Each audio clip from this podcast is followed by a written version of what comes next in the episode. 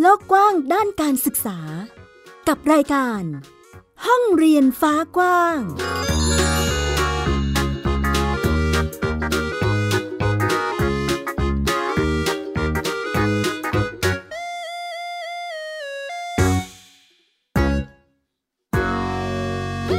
วัสดีค่ะ ต้อนรับเข้าสู่รายการห้องเรียนฟ้ากว้าง กลับมาพบกับมิวอัยดาสนศรีเช่นเคยนะคะ วันนี้มีประเด็นเรื่องราวหลากหลายให้ได้ติดตามกันค่ะ ไม่ว่าจะเป็นที่โรงเรียนอุ้งผางวิทยาคมพาไปเรียนรู้วิถีตามรอยเศรษฐกิจพอเพียงที่บ้านมะโอโคะนะคะ แล้วก็การเรียนรู้การย่อยสลาย ขยะอินทรีย์ที่จังหวัดเชียงราย และอีกหนึ่งเรื่องที่เรายังคงติดตามกันอย่างต่อเนื่องกับการศึกษาบทเรียนความเปลี่ยนแปลง จะเป็นอย่างไรไปติดตามกันค่ะ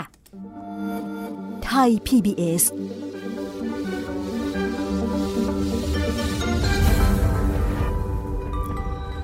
ในช่วงแรกนี้พาไปติดตามการเรียนรู้ในพื้นที่ต่างๆ กันก่อนค่ะ คุณผู้ฟังเราจะไปกันที่โรงเรียนอุ้งผางวิทยาคม อยู่จังหวัดตากค่ะ นักเรียนที่นี่เขาจะไปเรียนรู้ผ่านการทัศนศึกษาที่หมู่บ้านมะโอโคที่อำเภออุ้งผางจังหวัดตาก เรียนรู้วิถีชีวิตตามรอยเศรษฐกิจพอเพียงของชาวบ้านที่นั่น จะเป็นอย่างไรไปติดตามจากรายงานค่ะ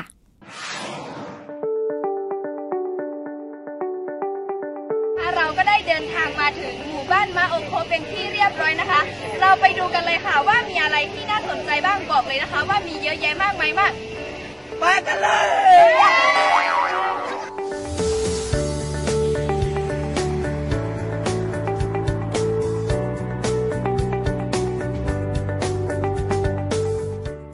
วันนี้พวกเราได้ออกมาทัศนศึกษาที่หมู่บ้านมาโอโคอำเภออุ้มผาง จังหวัดตาก ที่อยู่ในโครงการจัดตั้งหมู่บ้านยำชายแดน อันเนื่องมาจากพระราชดำริ เพื่อให้ชาวบ้านที่นี่นะคะ ไม่ต้องอพยพไปอยู่ต่างพื้นที่ และเปิดเป็นศูนย์การเรียนรู้ทางด้านเศรษฐกิจพอเพียง และวิถีชีวิตของชาวบ้านที่นี่ค่ะ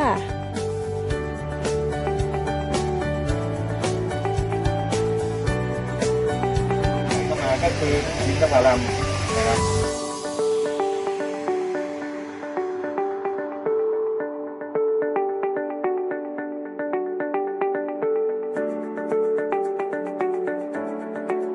คุณผู้ชมคะหลังจากที่เราไปฐานที่ 2 คือฐานเศรษฐกิจพอเพียงของรัชกาลที่ 9 กันเรียบร้อยแล้วนะคะ เราก็จะเดินทางไปฐานที่ 3 ต่อนะคะ ไปกันเลยค่ะ ไปดูกันนะคะว่ามันจะมีอะไร ไปค่ะ นอกจากพวกเราจะได้ทั้งความรู้เกี่ยวกับเศรษฐกิจพอเพียงแล้ว ก็ยังได้มาศึกษาการทอผ้ามาโอโคซึ่งเป็นผ้าทอมือของชาวบ้านที่นี่ และยังได้ลงมือย้อมสีผ้าอีกด้วยค่ะ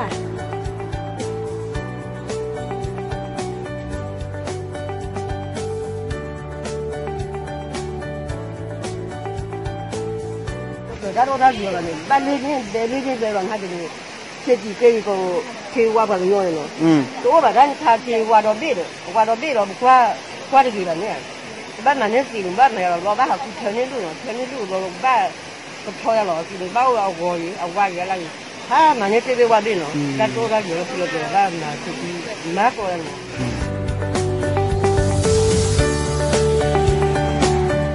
นคะก็เป็นการเรียนรู้นอกห้องเรียนของนักเรียนโรงเรียนอุ้มผังวิทยาคม ที่ได้มาเรียนรู้วิถีชีวิตของหมู่บ้านมะโอโค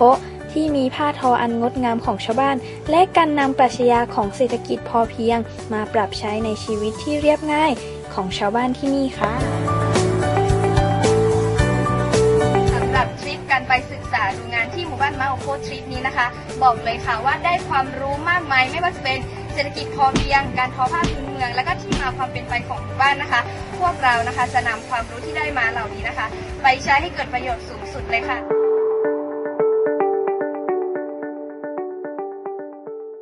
ไปกันต่อกับการถ่ายทอดความรู้เรื่องการย่อยสลายขยะอินทรีย์จากการเพาะเลี้ยงสาหร่ายที่มีโปรตีนสูงนะคะ เพื่อยกระดับการทำการเกษตร ที่ศูนย์เยาวชนเรียนรู้ตามแนวเศรษฐกิจพอเพียง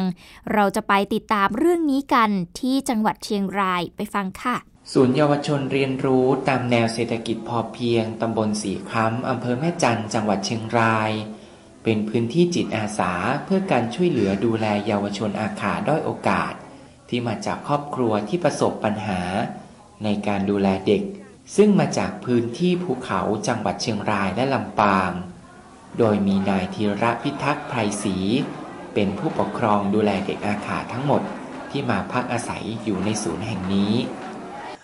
ในส่วนของเด็กที่นี่เนี่ยเนาะ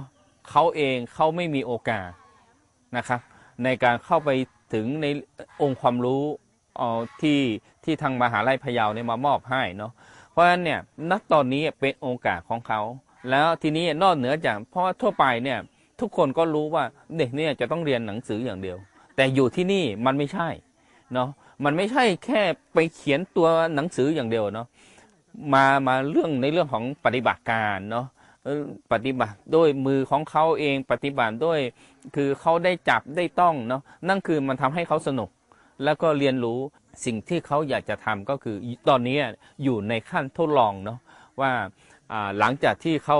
ทำสาหร่ายเนี่ยมาแปลเป็นอาหารหมูอาหารไก่เนาะแล้วก็ทดลองดูว่าเออกินดีไหมหรือสุขภาพหมูเป็นไงเนาะนั่นคืออยู่ในช่วงที่เรากำลังทดลองอยู่ สถาบันนวัตกรรม และถ่ายทอดเทคโนโลยี และคณะพลังงานและสิ่งแวดล้อม มหาวิทยาลัยพะเยา ได้ถ่ายทอดองค์ความรู้ นวัตกรรมการย่อยสลายขยะอินทรีย์ และการเพาะเลี้ยงสลายโปรตีนสูง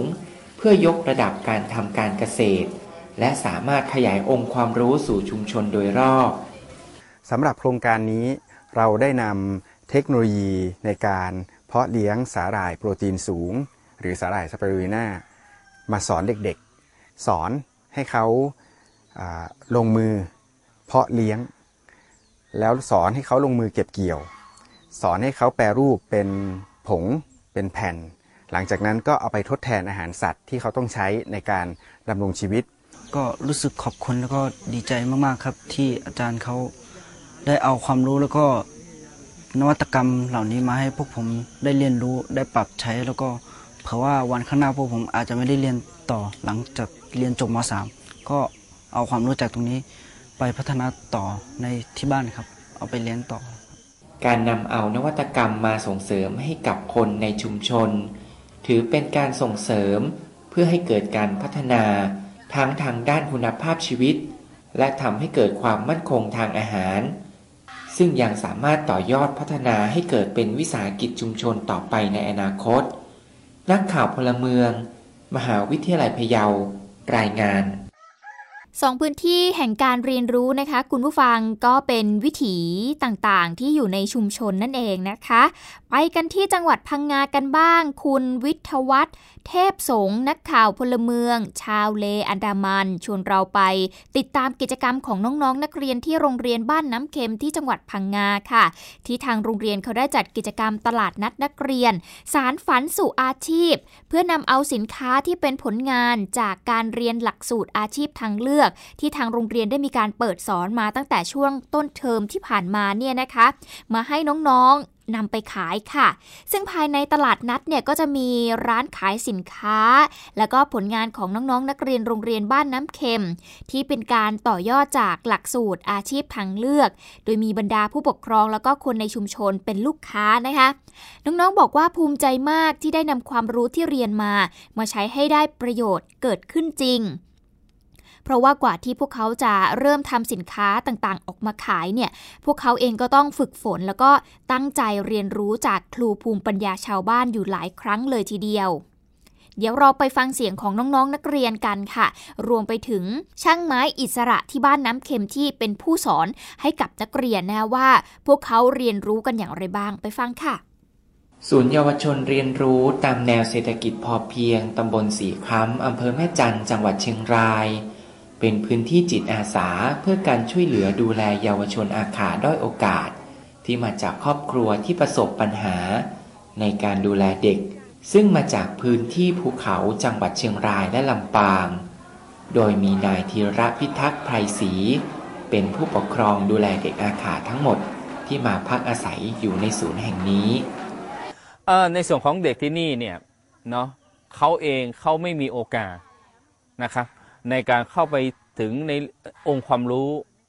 ที่ที่ทางมหาลัยพะเยาเนี่ยมามอบให้เนาะเพราะฉะนั้นเนี่ยณตอนนี้เป็นโอกาสของเขา แล้วทีนี้นอกเหนือจากเพราะว่าทั่วไปเนี่ยทุกคนก็รู้ว่าเด็กเนี่ยจะต้องเรียนหนังสืออย่างเดียว แต่อยู่ที่นี่มันไม่ใช่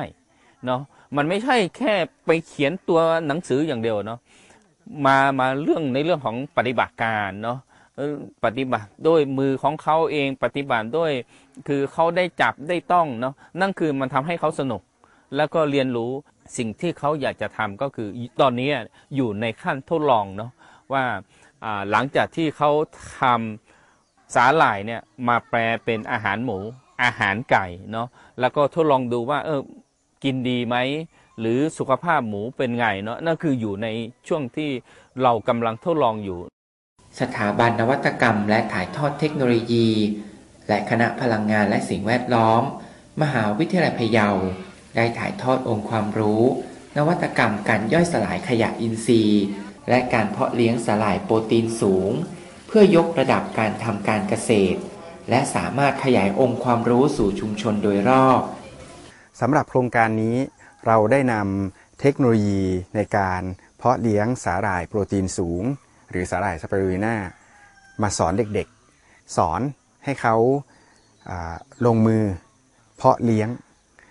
แล้วสอนให้เขาลงมือเก็บเกี่ยว สอนให้เขาแปรรูปเป็นผงเป็นแผ่น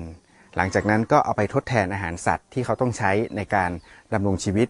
ก็รู้สึกขอบคุณแล้วก็ดีใจมากๆครับ ที่อาจารย์เขาได้เอาความรู้แล้วก็นวัตกรรมเหล่านี้มาให้พวกผมได้เรียนรู้ได้ปรับใช้แล้วก็ เผื่อว่าวันข้างหน้าพวกผมอาจจะไม่ได้เรียนต่อหลังจากเรียนจบม .3 ก็เอาความรู้จากตรงนี้ไปพัฒนาต่อในที่บ้านครับ เอาไปเลี้ยงต่อ การนำเอานวัตกรรมมาส่งเสริมให้กับคนในชุมชน ถือเป็นการส่งเสริมเพื่อให้เกิดการพัฒนาทั้งทางด้านคุณภาพชีวิต และทำให้เกิดความมั่นคงทางอาหาร ซึ่งยังสามารถต่อยอดพัฒนาให้เกิดเป็นวิสาหกิจชุมชนต่อไปในอนาคต นักข่าวพลเมือง มหาวิทยาลัยพะเยา รายงาน เป็นเสียงของน้องๆนนักเรียนแล้วก็เป็นเสียงของช่างไม้อิสระที่บ้านน้ำเค็มนะคะสำหรับหลักสูตรทางเลือกอาชีพที่น้องๆ ที่โรงเรียนบ้านน้ำเค็มเขาได้เรียนรู้กันในเทอมนี้เนี่ยก็แบ่งออกเป็น 4 กลุ่มงานด้วยกันก็คือ 1. กลุ่มงานเกษตรก็จะมีเรื่องของการปลูกผักเลี้ยงไก่นะคะสองคือกลุ่มงานอาหารก็จะเรียนรู้เรื่องการทำส้มตำการทำแกงต่างๆ กล้วยสติ๊กหรือว่ากล้วยอบแห้งแบบแท่งนั่นเอง และกลุ่มที่ 3 ก็คือ กลุ่มงานจีบผ้าจัดดอกไม้ สุดท้ายคือกลุ่มงานฝีมือนะคะก็จะทำผ้ามัดย้อม ผ้าบาติก แล้วก็ผลิตภัณฑ์จากเศษไม้นั่นเอง ซึ่งเปิดหลักสูตรทางเลือกือกอาชีพในครั้งนี้เนี่ยก็เป็นแผนการพัฒนาโรงเรียน เพื่อให้ผู้เรียนเนี่ยได้เรียนรู้ในวิชาที่หลากหลาย แล้วก็สามารถที่จะเลือกเรียนเพิ่มในวิชาที่ตัวเองชอบได้นะคะใครคือผู้สอนล่ะ คนที่สอนหรือว่าเป็นครูเนี่ยนะก็คือภูมิปัญญาที่อยู่ในชุมชนเนี่ยแหละค่ะ ซึ่งก็เป็นคนในชุมชนบ้านน้ำเค็มนะคะเขาก็มาช่วยกันถ่ายทอดองค์ความรู้ให้กับเด็กๆ นั่นเองไปฟังเสียงของคุณชัยยุทธอินฤทธิพงศ์รองผออเขต พื้นที่การศึกษาประถมศึกษาพังงา แล้วก็คุณไมตรีจงไกลจักนะฮะประธานคณะกรรมการการศึกษาโรงเรียนบ้านน้ำเค็ม พูดถึงหลักสูตรการศึกษาในครั้งนี้กันค่ะ การจัดกิจกรรมในวันนี้เนี่ยก็เป็นการปลูกฝังให้นักเรียนเนี่ยให้มีความรู้มีทักษะอาชีพทักษะชีวิตที่จะออกไปเป็น คนไทยที่มีคุณภาพในอนาคตนะครับ เรามีความคาดหวังว่าเราอยากให้โรงเรียนเป็นโรงเรียนที่ดีที่สุดสำหรับชุมชนของเรานะแล้วก็เด็กในชุมชนต้องได้เรียนโรงเรียนใกล้บ้านที่ดีที่สุดด้วยเพราะฉะนั้นสิ่งที่เราจะทำในอนาคตก็คือว่า เราจะทำให้โรงเรียนเนี่ยประหยัดงบประมาณค่าใช้จ่ายก่อนอันแรกก็คือจะทำเรื่องโซลาร์เซลล์สองจะทำเรื่องห้องแลบสำหรับนักเรียนจะได้เรียนวิชาต่างๆ ที่อยากจะเรียน ส่วนที่สามก็คือว่าเราพัฒนาพื้นที่กายภาพในโรงเรียน และส่วนที่สี่ก็คือว่าเราจะร่วมกันพัฒนาครูให้ครูเนี่ยได้ยกระดับกระบวนการการเรียนการสอนในยุคใหม่ โรงเรียนบ้านน้ำเค็มเป็นโรงเรียนขยายโอกาสนะคะมีการเรียนการสอนตั้งแต่ชั้นอนุบาลจนถึงชั้นมัธยมศึกษาปีที่ 3 เด็กเกือบจะทั้งหมดเนี่ยมาเรียนเนี่ยนะคะส่วนใหญ่ก็คือเป็นเด็กในหมู่บ้าน รวมไปถึงเด็กชาวเล ชนเผ่ามอแกน และมอแกลนด้วยนะคะ ก็เป็นการเรียนรู้ที่น่าสนใจค่ะ เป็นทักษะที่เด็กๆจะนำไปติดตัว แล้วก็สามารถสร้างเป็นอาชีพให้กับตัวเองได้ในอนาคตนั่นเองนะคะ ยังคงติดตามกันต่อกับประเด็นห้องเรียนสู้ฝุ่นนะคะคุณผู้ฟังที่จังหวัดเชียงรายตอนนี้เขาก็มีการขยายผลห้องเรียนสู้ฝุ่น พร้อมกับมอบเกียรติบัตร 10 โรงเรียนต้นแบบห้องเรียนสู้ฝุ่นด้วย ซึ่งครั้งนี้นะคะก็มีหลายส่วนด้วยกันที่เข้าร่วมในการขยายผลกับห้องเรียนสู้ฝุ่นในครั้งนี้นะคะไม่ว่าจะเป็นองค์การบริหารส่วนจังหวัดเชียงราย จังหวัดเชียงราย อบจเชียงราย ร่วมกับสสส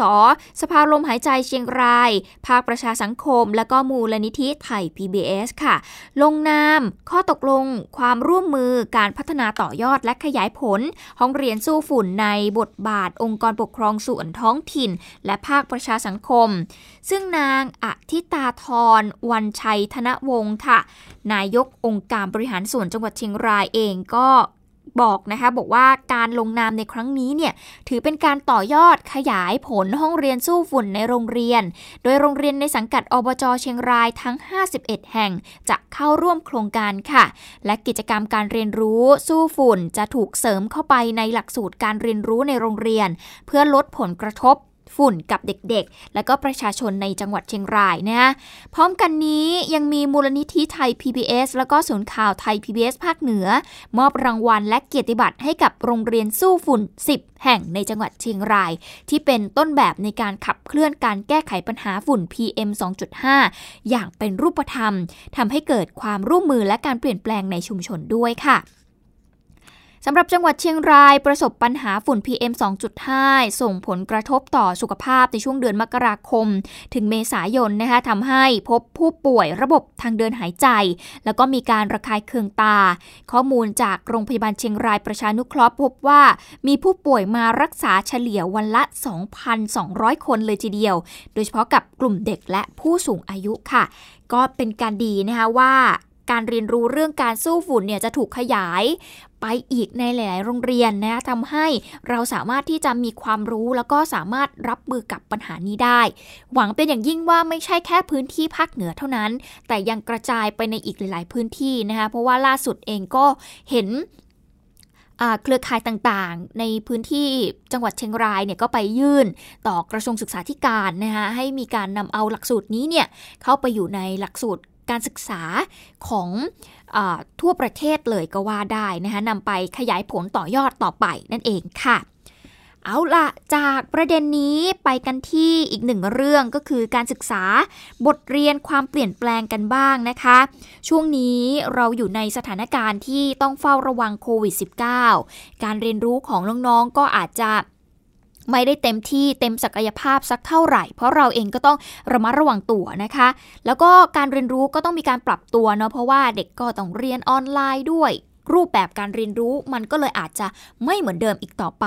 ดังนั้นต้องมีการปรับตัวทั้งกับครูเอง รวมไปถึงนักเรียนเองนะคะ วันนี้เรามีตัวอย่างการจัดตั้งชุมชนการเรียนรู้ของเครือข่ายครู ที่วางแผนจัดทำบทเรียนใหม่ รองรับความเปลี่ยนแปลงให้สอดคล้องกับวิกฤตโควิด -19 ค่ะ นักการศึกษาสายปฏิรูปบอกตรงกันนะคะว่าคุณครูเลย คือตัวแปรสำคัญของคุณภาพการศึกษา แต่แนวโน้มการศึกษาที่ต่างไปจากอดีต ถ้าชุมชนทำหน้าที่เสมือนโรงเรียนได้ ก็ถือว่ามีโอกาสทำให้การศึกษาไทยเนี่ยไม่สะดุดนะคะ เราเลยมีตัวอย่างจากอำเภอสีชมพูจังหวัดขอนแก่น ที่นั่นถูกตั้งความหวังให้เป็นชุมชนแห่งการเรียนรู้ค่ะ จากกิจกรรมรวมหมู่ของครูกับคนหนุ่มสาว ไปทำความรู้จักกับพื้นที่และความพยายามของพวกเขากันหน่อยนะคะว่า พวกเขามีการทำอย่างไรกันบ้าง ไปติดตามกันค่ะ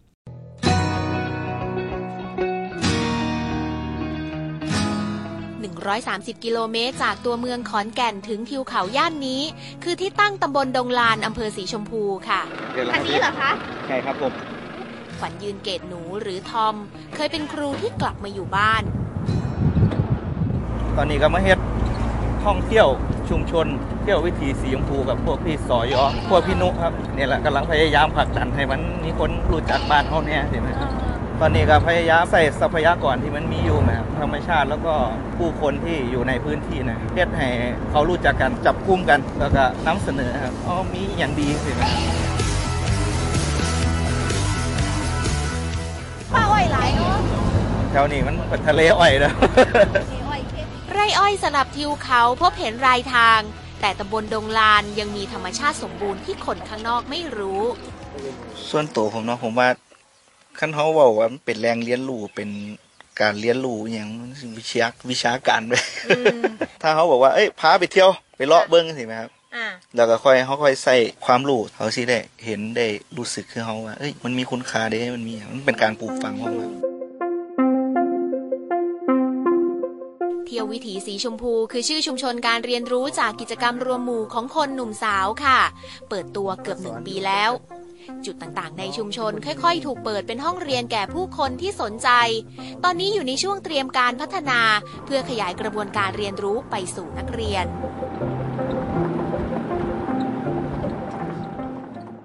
การท่องเที่ยวโดยชุมชนไม่ใช่เรื่องใหม่นะคะ แต่การท่องเที่ยวเพื่อรองรับกับการเรียนรู้ที่หลากหลาย เป็นความท้าทายของคุณครูสัญญา มัคครินนะคะจากเครือข่ายก่อการครูที่ได้ชวนกลุ่มเที่ยววิถีสีชมพู กับผู้คนเนี่ยมาช่วยกันขยายชุมชนการเรียนรู้ในชื่อก่อการครู 3 ภู plus ค่ะ ไปฟังแนวคิดและก็กระบวนการแรกเริ่มที่พวกเขากำลังชวนกันขยับว่าพวกเขาจะทำอย่างไรกับกิจกรรมในครั้งนี้ค่ะเจอกันได้บ้างอะไรเงี้ยครับครูสัญญามัครินโรงเรียนเทศบาลบ้านโนนชัย จังหวัดขอนแก่นกำลังเตรียมย้ายกลับบ้านตำบลดงลานอำเภอสีชมพูค่ะ ช่วงนี้กลับมาทำงานกับเพื่อนคนหนุ่มสาวที่อยากกลับบ้านเหมือนกัน ก็เลยทำเรื่องท่องเที่ยวชุมชนด้วยกัน ตัวเองเป็นครูก็เลยอยากจะเอาบทบาทของความเป็นครูมาทำการศึกษากับคนในพื้นที่เราเรียกว่าก่อการครูสามภูพัสทำการศึกษาพัฒนาร่วมกัน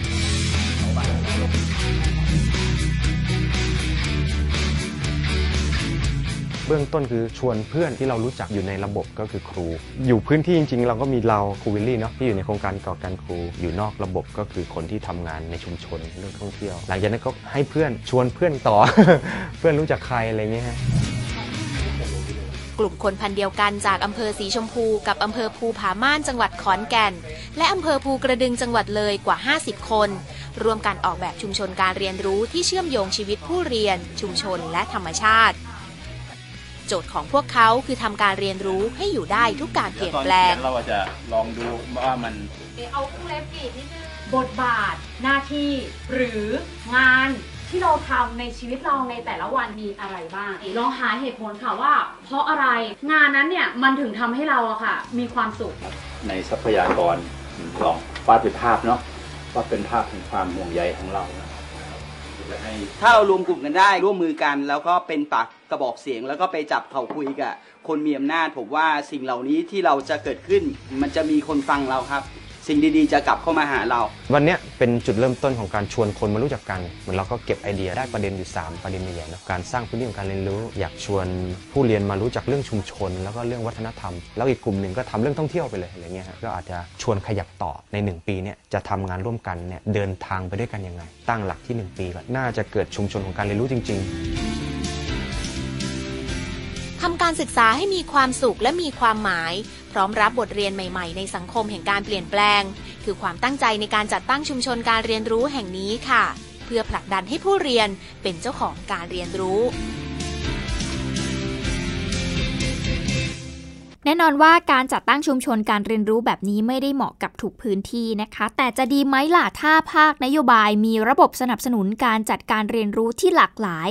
ไม่กี่วันวันนี้รัฐมนตรีว่าการกระทรวงศึกษาธิการ คุณตรีนุชเทียนทองเองก็เพิ่งจะโพสต์ ชื่นชม คุณครูที่จังหวัดอุดรธานีนะคะที่มอบเกียรติบัตรให้กับนักเรียน มีความสุขกับการเรียนรู้ที่แตกต่าง หวังเป็นอย่างยิ่งว่า ท่านรัฐมนตรีว่าการกระทรวงศึกษาธิการคนใหม่นะคะจะช่วยให้ระบบการศึกษาไทยของเราเนี่ยเดินหน้าไปแล้วก็ทันสมัยมากยิ่งขึ้น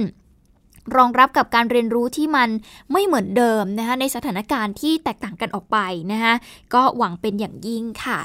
และแน่นอนว่าส่งท้ายกับอีกหนึ่งข่าวนะคะ คุณผู้ฟังก็ช่วงนี้โควิด -19 อาจจะไม่ใช่ประเด็นที่เกี่ยวเนื่องเชื่อมโยงกับการศึกษาสักเท่าไหร่ แต่ เกี่ยวกับเด็กๆนั่นเอง ช่วงนี้เราจะเห็นว่าโควิดมันระบาดมาอีกแล้ว รอบที่ 3 หนักขึ้นนะคะกระจายไปในทุกๆพื้นที่เลย ส่วนใหญ่จะพบว่าผู้ป่วยเนี่ยก็จะยังคงเป็นผู้ใหญ่อยู่หรือไม่ก็ผู้สูงอายุนะคะยังไม่ค่อยมีเด็กสักเท่าไหร่ แต่ก็หวั่นใจไม่ได้นะ คุณผู้ฟังนิ่งนอนใจไม่ได้ค่ะ เราจะต้อง เตรียมพร้อมรับมือ หลายคนได้รับวัคซีนไปแล้ว แล้วตอนนี้ก็มีวัคซีนเข้ามารอบใหม่เพื่อที่จะฉีดให้กับคนไทยเรานะคะแต่ว่าผู้ที่จะฉีดวัคซีนได้เนี่ยต้องมีอายุ 18 ปีขึ้นไป ดังนั้น ถามว่าอ้าวแล้วเด็กล่ะ ที่ก็มีส่วนหนึ่งในประเทศค่อนข้างเยอะเหมือนกันเนี่ยพวกเขาจะต้องทำอย่างไรนะคะ ผู้เชี่ยวชาญโรคติดต่อในเด็กสถาบันสุขภาพเด็กแห่งชาติ มหาราชินีนะคะเองก็ห่วงเรื่องการติดเชื้อโควิด -19 ในเด็ก ที่มีแนวโน้มเพิ่มขึ้น โดยร้อยละ 90 ผู้ปกครองแล้วก็คนในครอบครัวเนี่ยจะนำเชื้อมาแพร่ให้กับลูกหลานนั่นเองค่ะ ขณะที่ความคืบหน้าวัคซีนโควิด -19 ในเด็กเนี่ยทั่วโลกอยู่ระหว่างการวิจัยอยู่นะคะ เลยทำให้ตอนนี้ยังไม่สามารถที่จะรับวัคซีนได้นั่นเอง ล่าสุดบริษัทไฟเซอร์ค่ะ เผยผลวิจัยวัคซีนโควิดในเด็กเฟส3ก็ได้ผลเป็นที่น่าพอใจนะคะนายแพทย์เชี่ยวชาญด้านโรคติดเชื้อสถาบันเด็กสุขภาพแห่งชาติ มหาราชินีก็เป็นห่วงแนวโน้มการติดเชื้อโควิด -19 ในเด็ก หลังจากที่พบการระบาดในสถานบันเทิง แล้วก็โรงเรียนหลายแห่ง ข้อมูลสถาบันสุขภาพเด็กก็พบว่าในรอบหนึ่งปีที่ผ่านมาเนี่ย รับเด็กที่ติดเชื้อโควิด -19 เข้ามารักษาที่โรงพยาบาลประมาณ 40 คน แต่ช่วงเดือนมกราคมถึงมีนาคมที่ผ่านมาเนี่ยมีเด็กที่ติดโควิด -19 เข้ามารักษาแล้ว 10 คนด้วยกัน และก็มีแนวโน้มที่จะติดเชื้อในเด็กมากขึ้นด้วยนะคะ ส่วนอาการที่พบในเด็กเนี่ยก็จะน้อยมากค่ะ หรือว่าแทบจะไม่มีอาการเลย โดยช่วงวัยที่พบการติดเชื้อโควิดมากที่สุดก็คือช่วง 5-11 ปี เนื่องจากเด็กกลุ่มนี้เนี่ยอยู่กับผู้ใหญ่เยอะ ส่วนทารกแรกเกิดพบติดเชื้อตั้งแต่แต่แรกเกิดถึง 1 ปีจำนวน 8 คนด้วยกัน ในจำนวนนี้ 2 คนเป็นเด็กทารกแรกเกิด ส่วนใหญ่ติดมาจากพ่อกับแม่ครอบครัวคนใกล้ชิดนะคะ ซึ่งถ้าหากเด็กติดเชื้อแล้วก็จะมีอาการที่รุนแรง และมีขั้นตอนในการรักษาที่ค่อนข้างซับซ้อนกว่าผู้ใหญ่ด้วยนะคะไปฟังเสียงของแพทย์หญิงวารุณีพันพาณิชวานพีทแพทย์เชี่ยวชาญด้าน โรคติดเชื้อสถาบันเด็กสุขภาพแห่งชาติ เกี่ยวกับประเด็นนี้ค่ะ ข้อมูลจากการระบาดรอบแรกเป็นอย่างนั้นเลยค่ะ มีประมาณ 90%ที่ติดมาจากมีรู้รู้แหล่งว่ามาจากคนในครอบครัวหรือว่าผู้ใหญ่ มีเพียงแค่ประมาณ 10กว่าเปอร์เซ็นต์เท่านั้นนะคะ ที่หาที่มาที่ไปไม่ชัดเจน สำหรับวัคซีนโควิด -19 ในเด็กขณะนี้ทั่วโลกอยู่ระหว่างการศึกษาวิจัยนะคะซึ่งช้ามากเมื่อเทียบกับผู้ใหญ่ เนื่องจากว่าต้องรอให้ได้ข้อมูลที่ครบถ้วน เพื่อให้แน่ใจก่อนนะคะว่าจะมีความปลอดภัย ซึ่งล่าสุดเมื่อวันที่ 1 มีนาคมที่ผ่านมาเนี่ยบริษัทไฟเซอร์นะคะประกาศผลการวิจัยโควิด -19 ในเด็กอายุต่ำกว่า 18 ปีเฟส 3 เนี่ยพบว่าก็ผลเป็นค่อนข้างที่จะน่าพอใจนะคะ แต่จนถึงขณะนี้ก็ยังไม่มีประเทศใดที่ประกาศใช้วัคซีนในเด็กอย่างเป็นทางการแม้เด็กจะมีพฤติกรรมเสี่ยงน้อยกว่าผู้ใหญ่นะ คุณผู้ฟังแต่ขอย้ำค่ะ ผู้ปกครองเองควรประเมินความเสี่ยง ถ้าหากต้องพาบุตรหลานไปยังสถานที่ต่างๆ แล้วก็พบว่าบุตรหลานเนี่ยอยู่ในพื้นที่เสี่ยง หรือโรงเรียนที่พบผู้ติดเชื้อ ก็ควรที่จะให้บุตรหลานเนี่ยเข้ารับการตรวจหาเชื้อหรือว่าเฝ้าระวังสังเกตอาการกักตัว 14 วันเป็นต้น ก็ ดูแลตัวเองแล้วต้องอย่าลืมดูแลลูกหลานของเราด้วยนะคะ ฝากกันไว้ค่ะคุณผู้ฟังและทั้งหมดนี้คือห้องเรียนฟ้ากว้างที่นำมาฝากในวันนี้ หมดเวลาลงแล้วอัยดาสนศรีขอตัวลาไปก่อน สวัสดีค่ะ ติดตามรายการได้ที่ www.thaipbspodcast.com แอปพลิเคชัน Thai PBS Podcast หรือฟังผ่านแอปพลิเคชัน Podcast ของ iOS Google Podcast Android Podbean SoundCloud และ Spotify ติดตามความเคลื่อนไหวของรายการและแสดงความคิดเห็น โดยกดถูกใจที่ facebook.com/thaipbspodcast